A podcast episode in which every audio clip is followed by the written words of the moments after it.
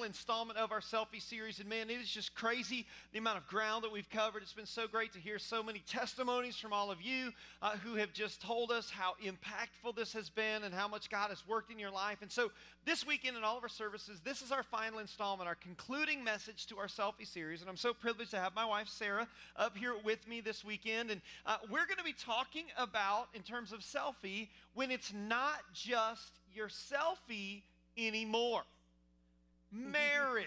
That's what we're going to be talking about this weekend. And so we're so excited to be able to do that. And you know, the truth is, kind of sticking with the whole selfie deal, you know, like taking a selfie by yourself is hard enough because you got to make sure you look good and your background looks good, you know, the whole deal. But when you put more than one person, you know, come on, married couples, into the picture, like it's like, okay, oh, that was a good one. And then inevitably, come on, man, she's like, no, I didn't look good in I that one. fat. Okay, Yeah. so then my dilemma is always like, I'm like, okay, well, let's do it. So now instead of looking at myself to make sure I look good, I'm looking at her. And so my face is always like, like it doesn't, and she's like, oh, that's a keeper. No, it's not. It's not a good one. I look good in it. It's hard yeah. when it's not just yourself anymore. It's hard. It's hard. I mean, taking a picture of two people uh, with one arm can be difficult, but I know that in marriage, when it's not just your selfie, there's a lot to deal with. And I I mean, for, for us, in the very first year of marriage, this became really clear right away. Like, it's not just myself. We, I have, I have someone else I have to think about. Like, there's different ways of doing things. So I quickly realized that there was the right way, and then there was his way. And, um, and so once, once we figured out that my way was the right way, we were good. No, but when you think about it, I mean, really, What is going on? Well, honey, that's been great. It's been great having you, everybody. That's great. Thank you. no, but there's a lot to deal with, isn't there? I mean, all of a sudden you realize, wow, I had my way of doing things, and he's got his way of doing things. I mean, is the toilet seat going to be up or is it going to be down? Up. Down. And is the is the toilet paper over or under? Over. It's important, right? Are we going to share toothpaste or not? No. Um, are, if you do, do you squeeze it from the middle or the end? Middle. The end. So you know it, right? I mean, there's This is just not going well. Oh, okay. Oh, okay, let's see. The temperature. So what? 76 and sunny. No, not 76. That's hot. 72. What am I, the guy in the relationship? Come on. So, um, no. Sorry. It's not in there. It's Let's stick to the script, hon. right here. Yeah, Clearly, this weekend it is not just my selfie anymore. That's right. I'm up here. You get to do this a lot. But I this do. is really fun. So, you know, so for me, you know, in that very first year of marriage, you start to realize, don't you? Oh, it's not just myself. There's someone else that we have to take into consideration. So how do we do it? How do you how do you handle it? How do you navigate when it's not just your selfie anymore? Well, that's what we're going to be talking about this weekend. And let me just say this: uh, single people who are in one of our services or watching online, uh, don't check out yet. If you find yourself in that single state or single again state, uh, listen. We believe that so much of what we're going to talk about this weekend is applicable and is relevant to your life, and, and even if it's just relationships in general. Whenever we say the word marriage, put the word relationship in there. We think that that so much of the content this weekend is going to be able to speak to your life and be relevant for you. So uh, now, married couples, let me say this: uh, i- i- if any of us have been married for any period of time, then here's what we know. We know that every marriage goes through seasons. Every marriage goes through seasons, seasons of good times, seasons of bad times, uh, seasons of stressful times, seasons of slow times, seasons of, of rush times or busy times, hectic times, crazy times, seasons of restful times. Every marriage goes through seasons of stable times, transitional times. That's just part of being married. That's just part of doing life together over a lifetime. And what we want to talk about this weekend uh, is, is this. Sarah and I want to present to you kind of an, an illustration, a visual illustration uh, that, that we hope will become cemented in your minds, married people. We believe uh, that this visual illustration is something that, that can stick with us forever. And it's this idea of our marriages being like a bank account. And so we've got this jar here, we've got it full of coins. And, and here's the deal the goal of marriage is to keep our marriage bank accounts filled to the top because that's when it's fun. That's when marriage is exciting. That's when marriage is, is clicking and hitting on all cylinders. That's, that's when life is good. When our marriage bank is full, that's when life is good. But we know that from season to season, we can actually have to take withdrawals from it, right? So the goal is that it's full, but life happens, doesn't it? And Yeah. when life happens, especially in a marriage, all of a sudden we can come to the season where we go, wow, I feel like the bank account is going down. I feel like there are things that are going on that, that we're actually having to make some withdrawals right now. So, what are some of those things, some of those seasons that just inevitably happen? Well, I mean, I think there are seasons where life gets hectic. And every one of us can relate to that. And that's a moment in time where you make a withdrawal. You, you take coins out. It's natural. Life gets hectic. There's a season where you give birth and have a newborn baby. take another one. But yeah, like it's probably going to be like Yeah. three, Yeah, actually. that's, that's true. so you know, newborn babies Parents and of no newborns, sleep and it won't always be this Yeah. way, but Okay. it will for a while. it's, it's hectic, it's crazy. Seasons where, you know, maybe you take a new job, and that's a season of withdrawals, and you go, okay, well, that's okay. It's, it's a season of withdrawal, and it's new crazy, new commute, new schedule. Maybe your husband travels a lot with work, and so he's been traveling a lot, and you just feel like, wow, we haven't really connected in a long time. And all of a sudden, you look up and you go, man, we've just we've had some withdrawals because we haven't been together. Financial issues is another one of those married couples where it can be a season of withdrawal, and all of a sudden, it's, the bank is going down, it's going down, it's going down, or, or, or health issues, and maybe you know a family member gets sick, or maybe you get sick, or there's issues, whatever, and all of a sudden we can find ourselves in a place where it, married couples where the bank keeps getting lower and lower and lower.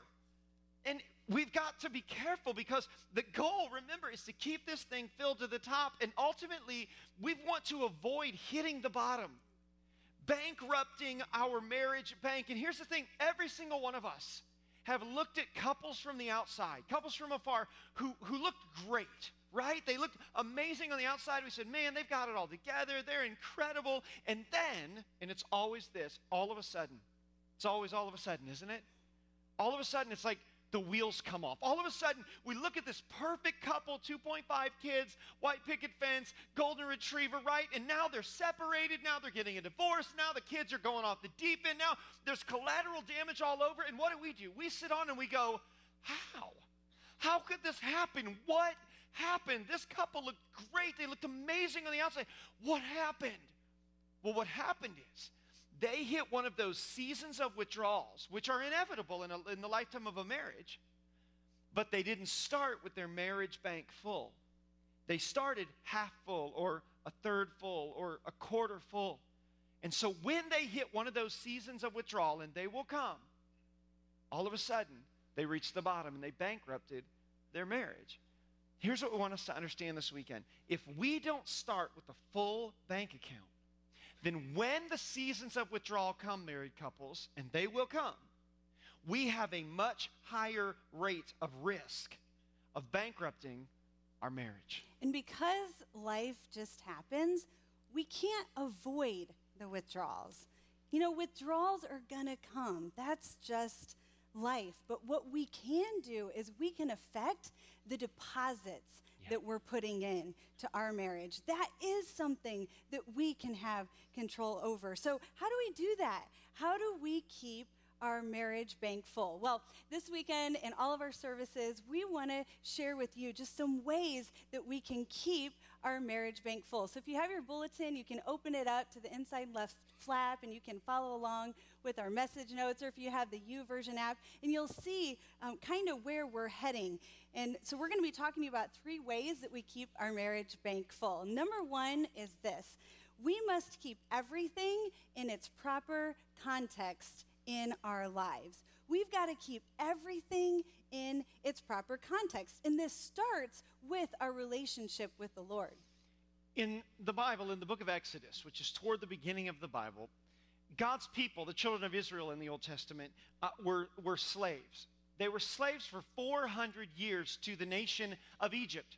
And so they were the slave labor force. They were under these horrible conditions. And so God hears their cries and he sends a deliverer named Moses. And so Moses goes and, back and he confronts Pharaoh and the plagues and just this incredible, just kind of thing goes on. And then God does the miraculous, and he uses Moses to deliver the children of Israel out from underneath the hand of Egypt. After four centuries, he parts the Red Sea. They go through, they get to the other side. The army of Pharaoh rushes in, and the water collapses on them. The army is obliterated. You, if you don't read your Bible, you really should. It's quite fascinating. So they get out on the other side, and God establishes them as a new nation. And he wants to be their God. He wants to be the one in charge. And so they are now his, his children, his family. And so he calls Moses to go up on Mount Sinai to give in Exodus chapter 20 what we know to be the Ten Commandments. And so God is basically saying, okay, Moses, if this thing's going to work right, if this thing's going to be effective over the long term, then here's some big ideas, some big rocks, if you will, that have to be put in place first. Exodus chapter 20, look at verse 1. Let's read it together. It says this And God spoke all these words I am the Lord your God, who brought you out of Egypt, out of the land of slavery. Verse 3 You will have no other gods before me. The starting place of God's priority list was Himself, was relationship with God, being in relationship with Him as their Heavenly Father. God said, Listen, if this thing's gonna work, then you've got to keep things in the right context. You've got to keep them in the right priority order. And when it comes to the priorities of our lives, this is how it works best. Let me illustrate this. Okay, the way our life works best is when God is at the top. And when I say God, what I mean is our relationship with God, our intimacy with God. God doesn't want us to just know about Him. God wants us to actually know Him, and He wants to be number one, supreme in our life. Then, after that, the Bible lays out that, that our marriage is the next in line in terms of the priority list. And then our, our children after that. And then comes our work and everything else uh, the activities and commitments that we've made, relationships with others, obligations, those sorts of things. Everything else, let's say, falls in line underneath that. God says, listen, this is my best case scenario for your life in terms of the priorities of your life. But watch this. Watch what happens. Because over the course of our life, throughout the pace of our life, living in our day and age today, what can begin to happen is all of those other things or, or work, so to speak, can become number one in our life.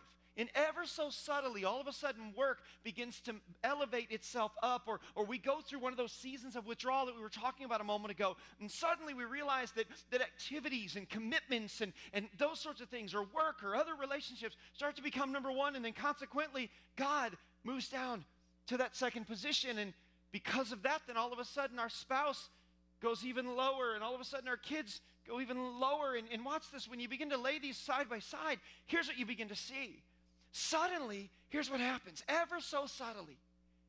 What, what begins to happen is suddenly our spouse begins to, to look on and, and go, hey, I, I feel like I'm less of a priority than, I feel like I should be in, in our marriage and in, in your life. And all of a sudden, our kids, and they may not even be able to articulate it, but all of a sudden, our children are going, I don't know what's happening, but I feel like there are other things that have, that have taken number one spot. See, God wants us to keep our lives and everything in them in the proper context, in the proper priority order, because when we do, that's how we keep our marriage bank full. That's how this thing works.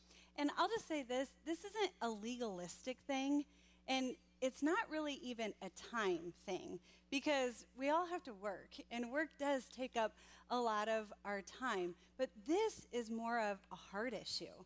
And we are the only ones that can know the condition that our heart is truly in when it comes to our relationship with God.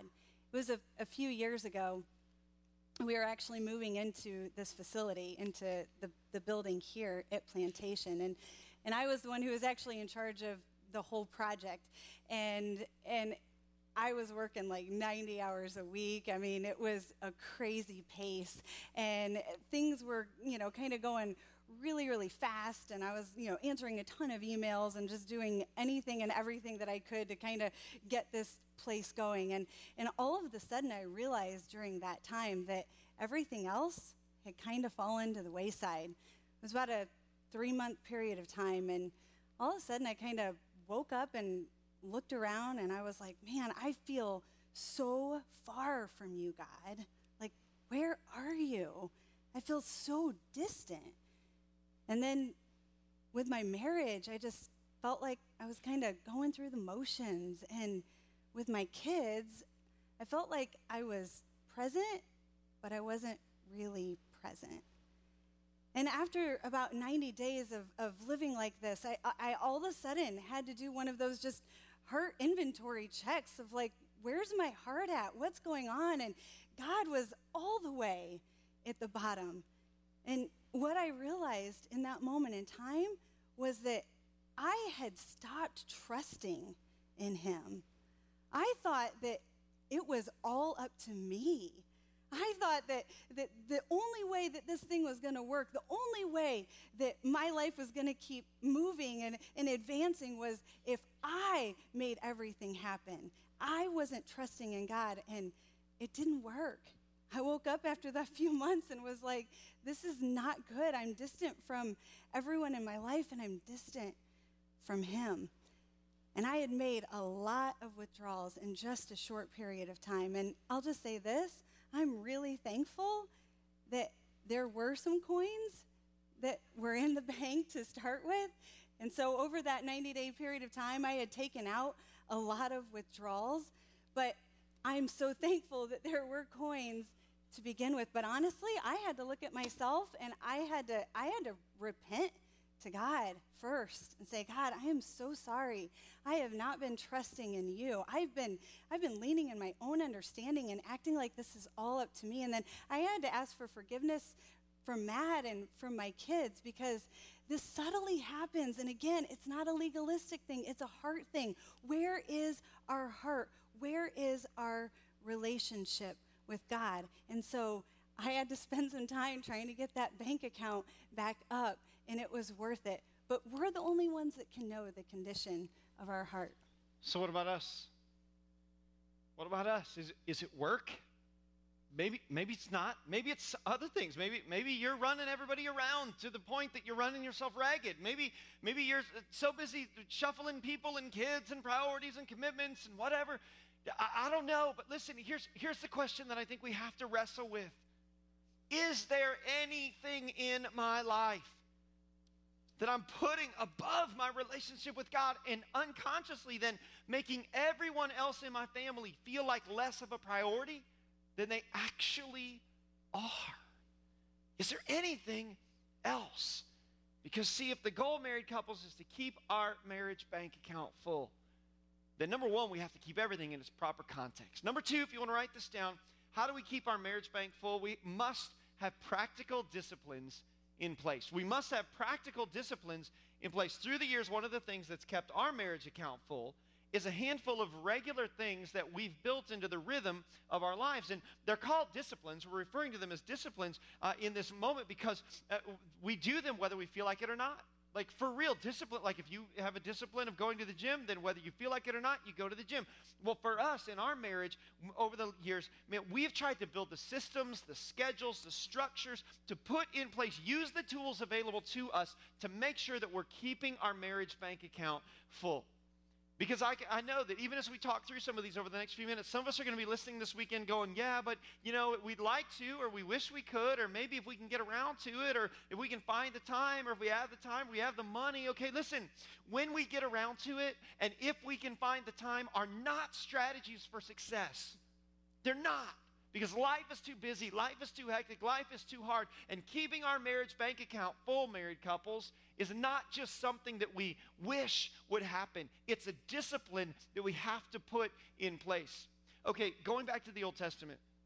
So God's people come out in Exodus and they're a new nation, they're the family of God, and God continues to speak to them and really just try and help them navigate and frame up what life is supposed to look like in its most ideal form. And so in Deuteronomy chapter 6, there's this interesting passage where God is speaking to his people. And he's telling them, listen, I want these things that we're talking about to not just be on you, but I want them to be passed down from generation to generation to generation. And here's how you need to do that. Deuteronomy, Deuteronomy chapter 6, look at verse 6. It says this These commands, God speaking, that I give you today are to be upon your hearts. Impress them on your children. Talk about them when you sit at home, when you walk, walk around along the road, when you lie down, when you get up, in other words, do whatever you got to do. Verse 8, then look at this part. Tie them as symbols on your hands, like tie a string around your finger, right? Bind them on your forehead, like get an Olivia Newton John forehead headband thing if you need to.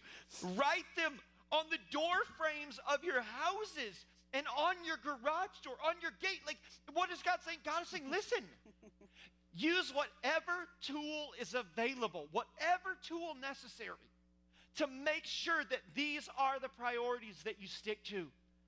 And here's what I think that means for us I think the relevance of this for us today is God wants us to use every tool available technologies, smartphones, calendars, whatever. Listen, use whatever tool you can, married couples, to put these disciplines in place to keep your marriage bank full. Why? Because that's the only way to do it. So, five practical disciplines that have served us well over the years. We've been married for 17 years now, going on 23 years of be- being together. And so, what are just some of those things that have really served us well over the years? The first one is this consistent meetings.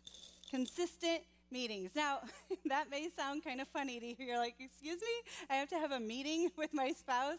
But yes, we have found that this really is a discipline that helps us because life in a busy family is just complex, isn't it? I mean, there's just a lot going on. I mean, I think about our life and our world, and there's just a lot of things that have to be figured out along the way. We've got, you know, Matt's schedule and then my schedule and traveling and the boys and their sports and concerts and where we're taking them next and vacations and like what's going on? Where's our budget at? Where's the finances? I mean, there's just a lot going on because life is complex. And so having a set time for us has just been an, an amazing place where we can just discuss the day to day things. We can discuss the daily things of life. All right, what does the next week look like? What does the next month look like? Where did we land on that? What did you find out? And so it's just been great. And money. This is just a great place where we can talk about our finances. Did you know that the number one reason for marriage failure is finances? The number one reasons that marriages fall apart is not being on the same page in their finances. So, could it be that just setting up a meeting where you actually talk about these things, where you talk about, all right, how are we doing on our budget? How are we doing on our spending? How are we doing on our goals? Can actually help save your marriage? I believe it can. So set up this discipline, set up this discipline of actually having this place to talk. Now, for us, we do this every week. And so it's just a place where we say, all right, every week we're going to get together, we're going to talk about this. Sometimes we have a lot more to talk about, sometimes we have less. But I would encourage you to figure out what your rhythm can be. I mean, if you've never done it, I would say probably start with once a month. That might be a good place to start. But start somewhere and have a place. I mean, come with lists, you know? Come with things that are in your head where you can actually talk to each other just about this operational stuff. I think it'll really serve serve you well. So, we're talking about practical disciplines that keep our marriage bank full. The first, as Sarah just said, is a consistent meeting, uh, that space to do that. Number two, if you want to write this down, date nights. Okay, listen, that will fill up Woo-hoo. your marriage. Yeah, put another one in there. Yeah, yeah, yeah. date nights. Okay, listen, here's the deal. We need a space for us this fills our marriage bank up because we need a space where we can just be married without kids. I need a space where my wife can be hot. yes. Boom. That's what I'm talking about. Okay, for us, our rhythm is every couple of weeks. We've figured out that, that if we don't get some face to face time, quiet, aloneness in a quiet restaurant, about every two weeks, then we're starting to make withdrawals. We find that the bank account starts to slide a little bit. Yeah, so we make this a priority, date night. And I'm telling you, this was hard when the kids were little and they're all like crying and I want to go and why can't you? And to stop and just look at your kids and go, hey, he's first. He's, he's my priority. I'm going to go on a date night with my husband. This is a place where we can dream mm-hmm. together. You know, M- Matt is such a visionary and a dreamer. He's always got a new dream or something that he's thinking about, and he loves it on date night when I pause and I just ask him, What are you dreaming about? Like, what's God doing in your heart? What, what are you dreaming about? And here's why that meeting space is so important Because if you don't have that place where you're talking about all the details of life, then you are going to get to date night and you're going to start talking about the details of life, right? Mm. I mean, you're going to you're going oh good, this is the first time that we've really been face to face in a while. Let's let's talk. Let's talk about our schedules. Let's talk about the kids and let's talk about, you know, the budget. And I'm just telling you, if you start making a list on date night, that does not make for a great date night. You know what I'm saying? Like so having those two different places where we can dream together and just have fun on date night, but then you can have a meeting place. It's just it's a it's a good differentiation between the two different discussions. So married couples, we're talking about keeping our marriage bank account full. We're talking about consistent meetings, date night. Number three, uh, vacation without the kids. Woo! Okay, come on. I'm going to meddle a little bit, married people. A vacation without the kids. Here's why because a vacation with the kids is a trip. I'm just telling you, it's a trip. And it's all about the kids. Yes. And when you get home, you're more exhausted before you left, Yes. okay? No, if you don't believe me, look at your selfie of the vacation with the kids and the selfie of the vacation without the kids. totally different smile. It's true. I'm just saying. Mm-hmm. Listen, it's so true, guys. Listen, we have found that for us, one of the things that keeps our marriage bank full, married couples, and I'm going to meddle a little bit here, come on, is this. It is we need a space at least once a year where we can just be husband and wife again. We can just be best friends. That she is not the boy's mom, that she's not the woman in the office next to me that I work with at the office, that she is just my wife. That's what vacation uh, without kids does. And we've us. done this since our kids were really young. Right. And it has just served us so well. So I know it can be hard. And if you've never parted with your kids for a night, you might be thinking, I don't know if I can do that. I would challenge you try it. It is so worth it. And, and you know, don't let finances or time just, you know, hang you up in your mind. I mean, start simple. Start with one night away. Just start with one night where the two of you get away and then maybe extend it to two or three. And, you know, for us now it's a full seven. We enjoy seven nights away where it's just ourself and it's just served us really well. Number four is this. Number four, constant conversations. Constant conversations. Again, we're talking about disciplines that are in our life that keep the bank full. Constant conversations. This is what we mean by constant conversations. We keep short accounts mm-hmm. with each other. We keep short accounts. It- don't let too much time go by without talking about things, especially even if it's just small. Because here's what inevitably will happen, won't it? I mean, something just gets said in passing, and you go, "Hey, that kind of offended me," but you, oh, that I, I, he maybe he didn't mean it. And then something else happens, and oh, what was that? Oh, well, it's okay. And, and you start pushing things under the rug, and you don't realize it, but you're just removing a few coins at a time, just a few coins at a time. And those non conversations will actually build up. And all of a sudden, you'll realize you're taking huge withdrawals. And so, keeping short accounts allows you in real time to deal with the real issues and go, hey, hey when you said that this morning did you did you mean that or and you can just talk about those things in real time Yeah, some of us can't figure out why we can't get our marriage bank full. Is it possible that it's just three coins a day of unresolved little issues that we're just letting build up in our heart?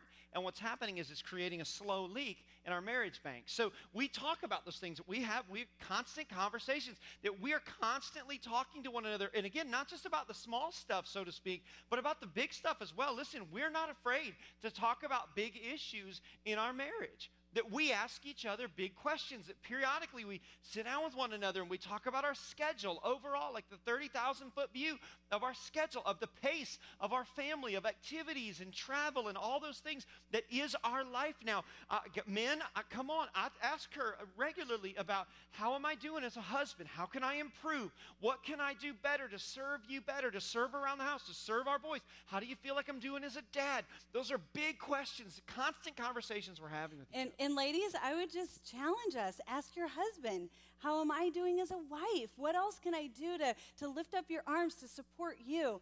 How, how about this question? Hey honey how is our intimacy?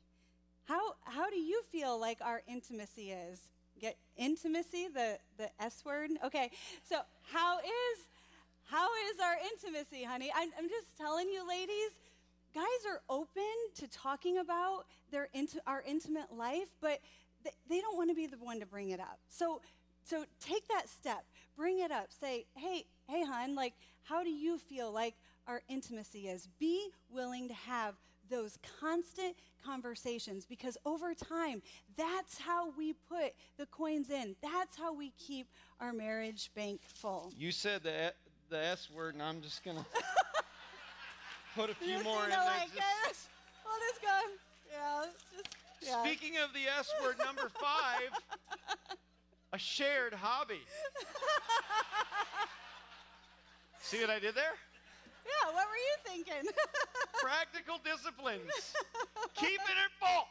Keeping that marriage bank full. Oh, a no, in all shared- seriousness, a no, shared hobby. A shared hobby. This is just a great place to have fun with your spouse. I mean, there is just a lot to do in marriage. There's, you know, a lot to take care of with the kids and schedules and everything. And so having a shared hobby is just a place where you can have fun. Now, a lot of people, if you know my husband at all, if you've been around Next Level at all, you know he loves baseball, right? So uh, if there's a a word that was more extreme than love, I would use that with his love for baseball. I'm not sure what that would be, but no, my husband loves baseball. And anyone who looks on at me like on social media and I'll be talking about the Tampa Bay Rays and spring training starting and this many days till pitchers and catchers report and, you know, throwing out stats and they're like, Sarah, do you really like baseball? and I do. I didn't at first. I mean, he had to explain the game to me, you know, so he had to invite me into it. But I learned I love him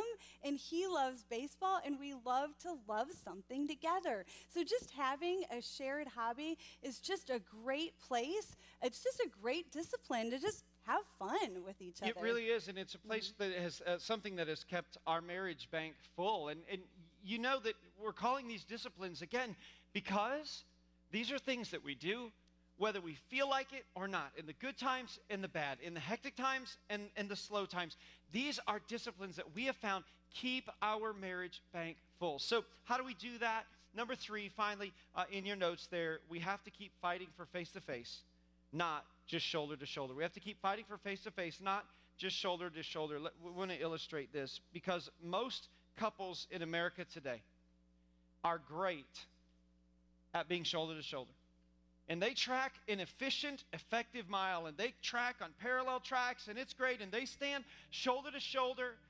And from the outside, everything looks great and it's awesome. And they manage the kids well, and the double income well, and the thing, and the bills, and the mortgage, and the, the activities. And they are shoulder to shoulder, and they are fantastic. They're not back to back, they're not going in different directions. They're standing shoulder to shoulder, and they've mastered that. But we have to learn how to fight for face to face. Because there is something powerful and intimate about standing face to face that you just can't get. You just can't get shoulder to shoulder. Do you remember when you were dating?